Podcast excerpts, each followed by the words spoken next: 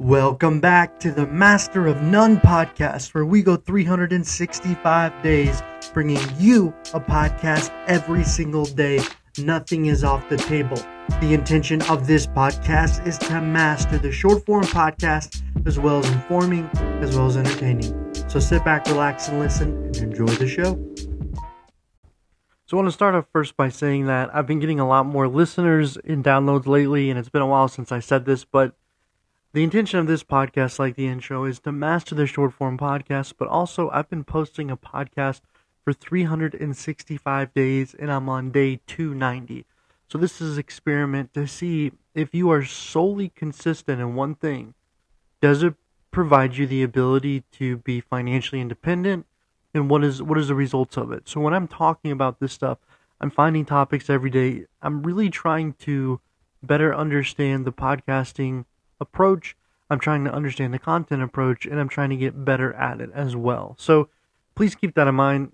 You know, this this this whole experiment is something and the date I'm going for is August 6th, but so far it's been great. So I'm going to go ahead and get in the topic for this evening, but I just want to thank you guys for listening. Show support. Please follow on Spotify. Um, always be checking if there's polls on Spotify if need be. And also, go find me on uh, Instagram. Give me a follow on Instagram at the Master of None. This has been a phenomenal experience. I've enjoyed every aspect of it, and I'm really loving to see all the positive um, aspects of it. So please go listen, go follow, and enjoy the podcast. Want to make a podcast? Spotify has a platform that lets you make one super easy, then distribute it everywhere, and even earn money all in one place for free. It's called Spotify for Podcasters, and here's how it works. Spotify for Podcasters lets you record and edit podcasts right from your phone or computer. So, no matter what your setup is like, you can start creating today. Then you can distribute your podcast to Spotify and everywhere else Spotify podcasts are heard. So, as a result of the fall of Bakhmut, um, it's kind of been a tension point as well as a pro- propaganda switch.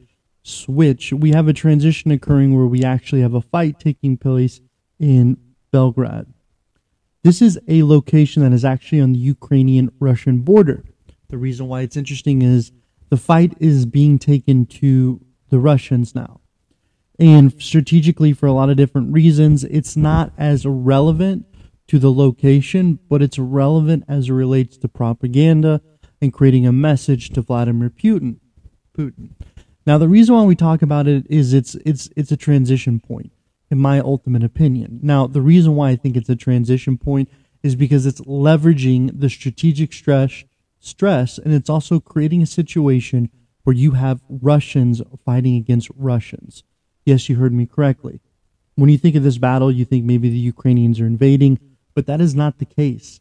You have a transition point occurring from two militant groups that are creating similar ideology where they are fighting against the concepts of Russia, imperialism, if you will, and who and what Vladimir Putin represents.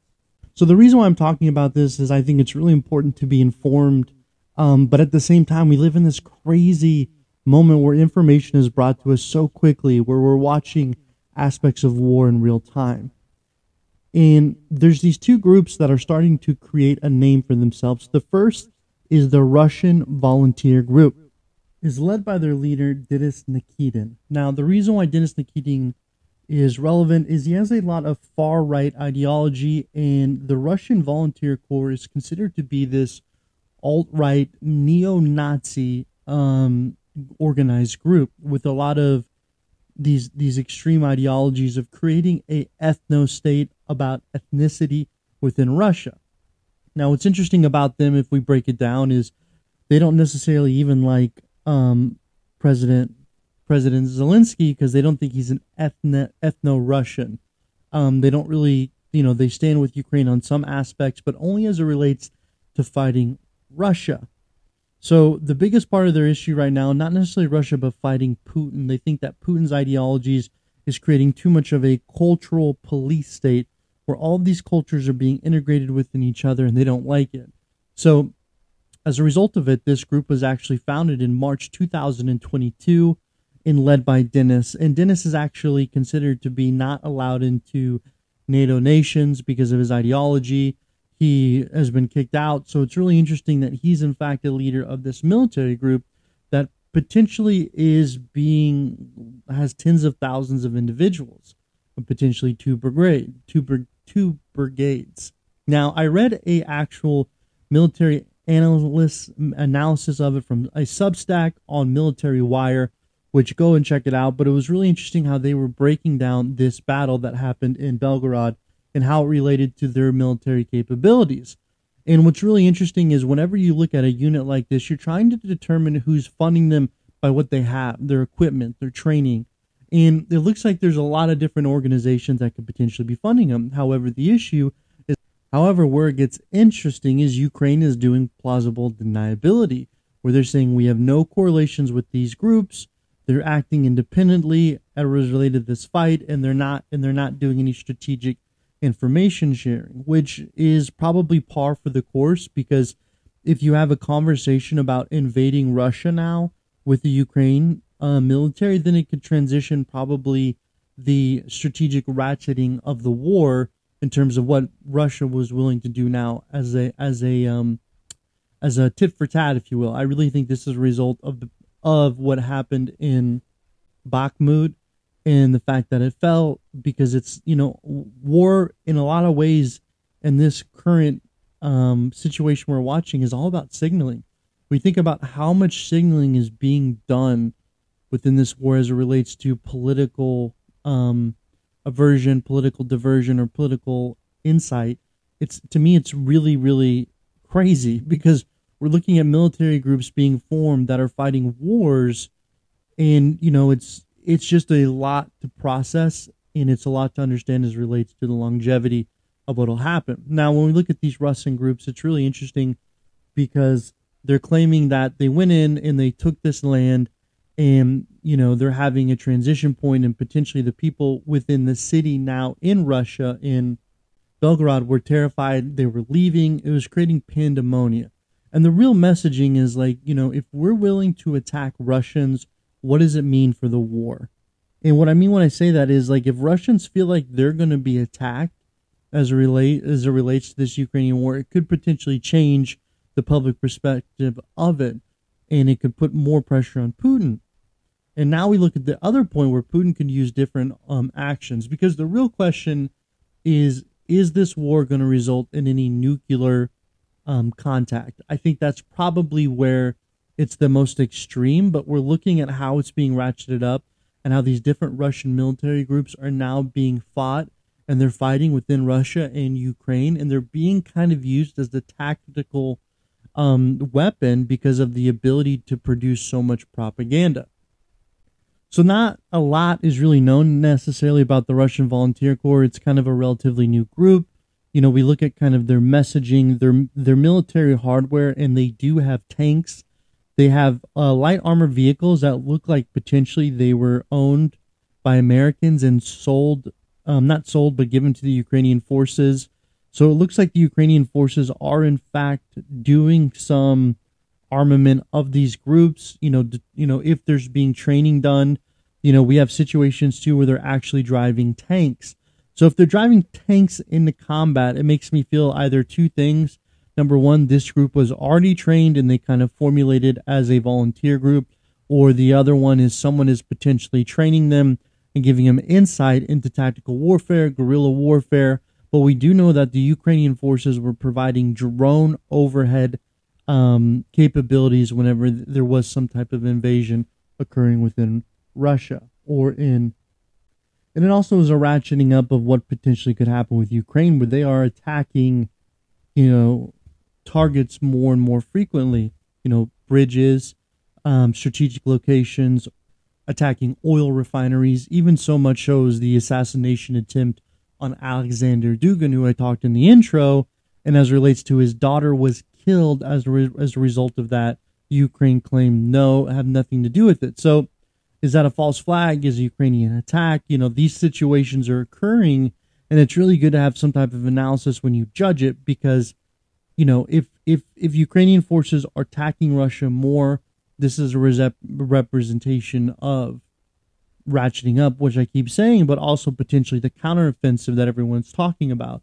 Maybe the counteroffensive, counteroffensive that people were alluding to is actually creating more attacks within Russia and creating that situation that is that is doing messaging and also knowing that Russia is not safe. So another group that is creating more um, knowledge is actually Russian defectors. So this is the Freedom of Russian Legion. Now, they're much different from the Russian Volunteer Corps. They do not have the far right ideologies. They're more of a neutral type of unit, a group. So if we can think about them, their their intention really is to create a more free um, Russia. They're trying to also attack Vladimir Putin and pull him out. And I have a recording dub of the leader talking just to give you some insight of their messaging. Russians just like you. We're people just like you. We want our children to grow up in peace and be free people so that they can travel, study, and just be happy in a free country. But this has no place in Putin's Russia. Rotten from corruption, lies, censorship, restrictions on freedoms, and repressions. In that Russia. So this group is a little bit different. Um, this is a group of fighters in in my opinion and i think this has been verified by the new york times is there more americans and potentially british volunteers within this force because they have a more neutral ideology. The russian volunteer corps is more of this neo-nazi we need to make russia a um, ethnocentric state you know and kind of go from there but where they have a commonality as they feel like putin is both wrong for their country now, whenever we look at this organization and group, there's still not a lot on it. And when we look at these stories about them, we can definitely determine that this battle is putting them on the map. Now, when we look at the Freedom of Russia Legion, what we can determine now too is they were actually founded back in March of 2022. Now, if I'm looking at this group from a standpoint of ideology, what they've been doing as well, you know, there's not a lot. I couldn't find information on them the same amount as the volunteer group um, on the military wire. But I'm looking at the video, I'm looking at their ideology. In my ultimate opinion, this would probably be a group that is more likely funded by um, other forces, not necessarily centrally located to Ukraine, and potentially share ideology with the West. You know, if someone said that this was backed by the CIA or if anything like that, I wouldn't necessarily be surprised just looking at their training, look at what they're doing, and the fact of when they've been founded. I don't know, but it could be I could be wrong as well. You know, when we look at these groups and we kind of understand, we take the framework of what happened in Afghanistan, and we look at kind of the um, Afghani freedom fighters. We do know that there were special forces on the ground training them, working as a force multiplier. So the question is, you know, you, United States potentially is in this environment um, we've heard that through the intelligent leak before. That's what the media said. I didn't look at any information from it. I was just reading the news articles about what came about of it. So, are these forces now being potentially trained? You know, who knows? But I think sometimes it's really good to keep in mind that these things could be occurring uh, as it relates to what's going on in Ukraine. So, what does it mean for the next step? I think what happens is President Zelensky has plausible deniability. Maybe he has a highly trained Russian fighters who both do well for the propaganda aspect. Russians fighting Russians creates messaging, you know, and what does that messaging mean for the longevity of the war? I think too, you have a situation that does does it create an, a, a, a sympathizing aspect where more Russians want to join in order to fight against Putin? You know, doesn't create any type of internal um, upheaval because people are seeing Russians fighting Russians, and maybe they haven't seen it in a really long time. You know, I think whenever we put on the Russian lens, what we have to understand is anything like this before would have been completely obliterated and destroyed.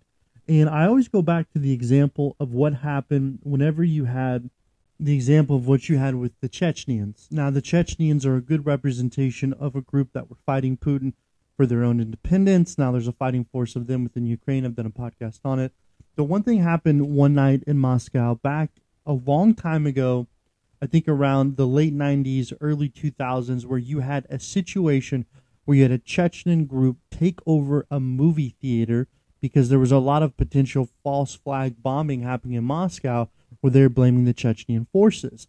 Now, this group took over this movie theater, and as a result of it, they had demands. Well, Putin wasn't going to meet the demands, so what he did is pump some mystery gas into the movie theater. Now, the way the story goes is whenever everyone fell asleep, the EMTs and medics pulled out, I think, about 30 people from this movie theater, and they were asking, you know, the KGB and the secret, like whatever secret force police, hey, what is being used for this for this situation and they didn't want to tell them because it could be a strategic compromise so they let those individuals die.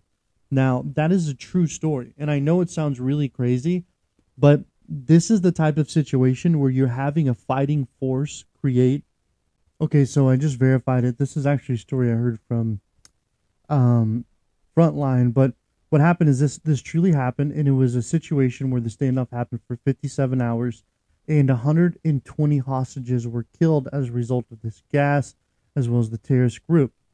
And this was back in 2002. Now, the reason why I bring this up is this shows the decisive action from Putin in order to stop these types of insurgencies and things of this nature. So, this messaging is more pa- impactful than what we really realize. Like, I think sometimes as a Western mindset, we don't understand all of the nuances going on with Russia. So, to have two forces stand up, attacking Russians, taking ground, helping Ukrainians, and one of them being like, "We don't even like Ukraine. We just don't like Putin that much." You know, we think too about the Pussy Riot for that band and everything that took place with them. So, the point I'm trying to take is this messaging sometimes is stronger than the actual fighting, and this propaganda is really going to be laid on thick. So, what's going to be crazy is to see what happens with it. So, I just want to give you an overview of that, a little bit of analysis of this because it's still kind of being uncovered by the media. I'm sure in a month there'll be more information about it, but I wanted to give you enough so you know about it. So thank you so much for listening. I appreciate all the support, and we'll get back to you tomorrow.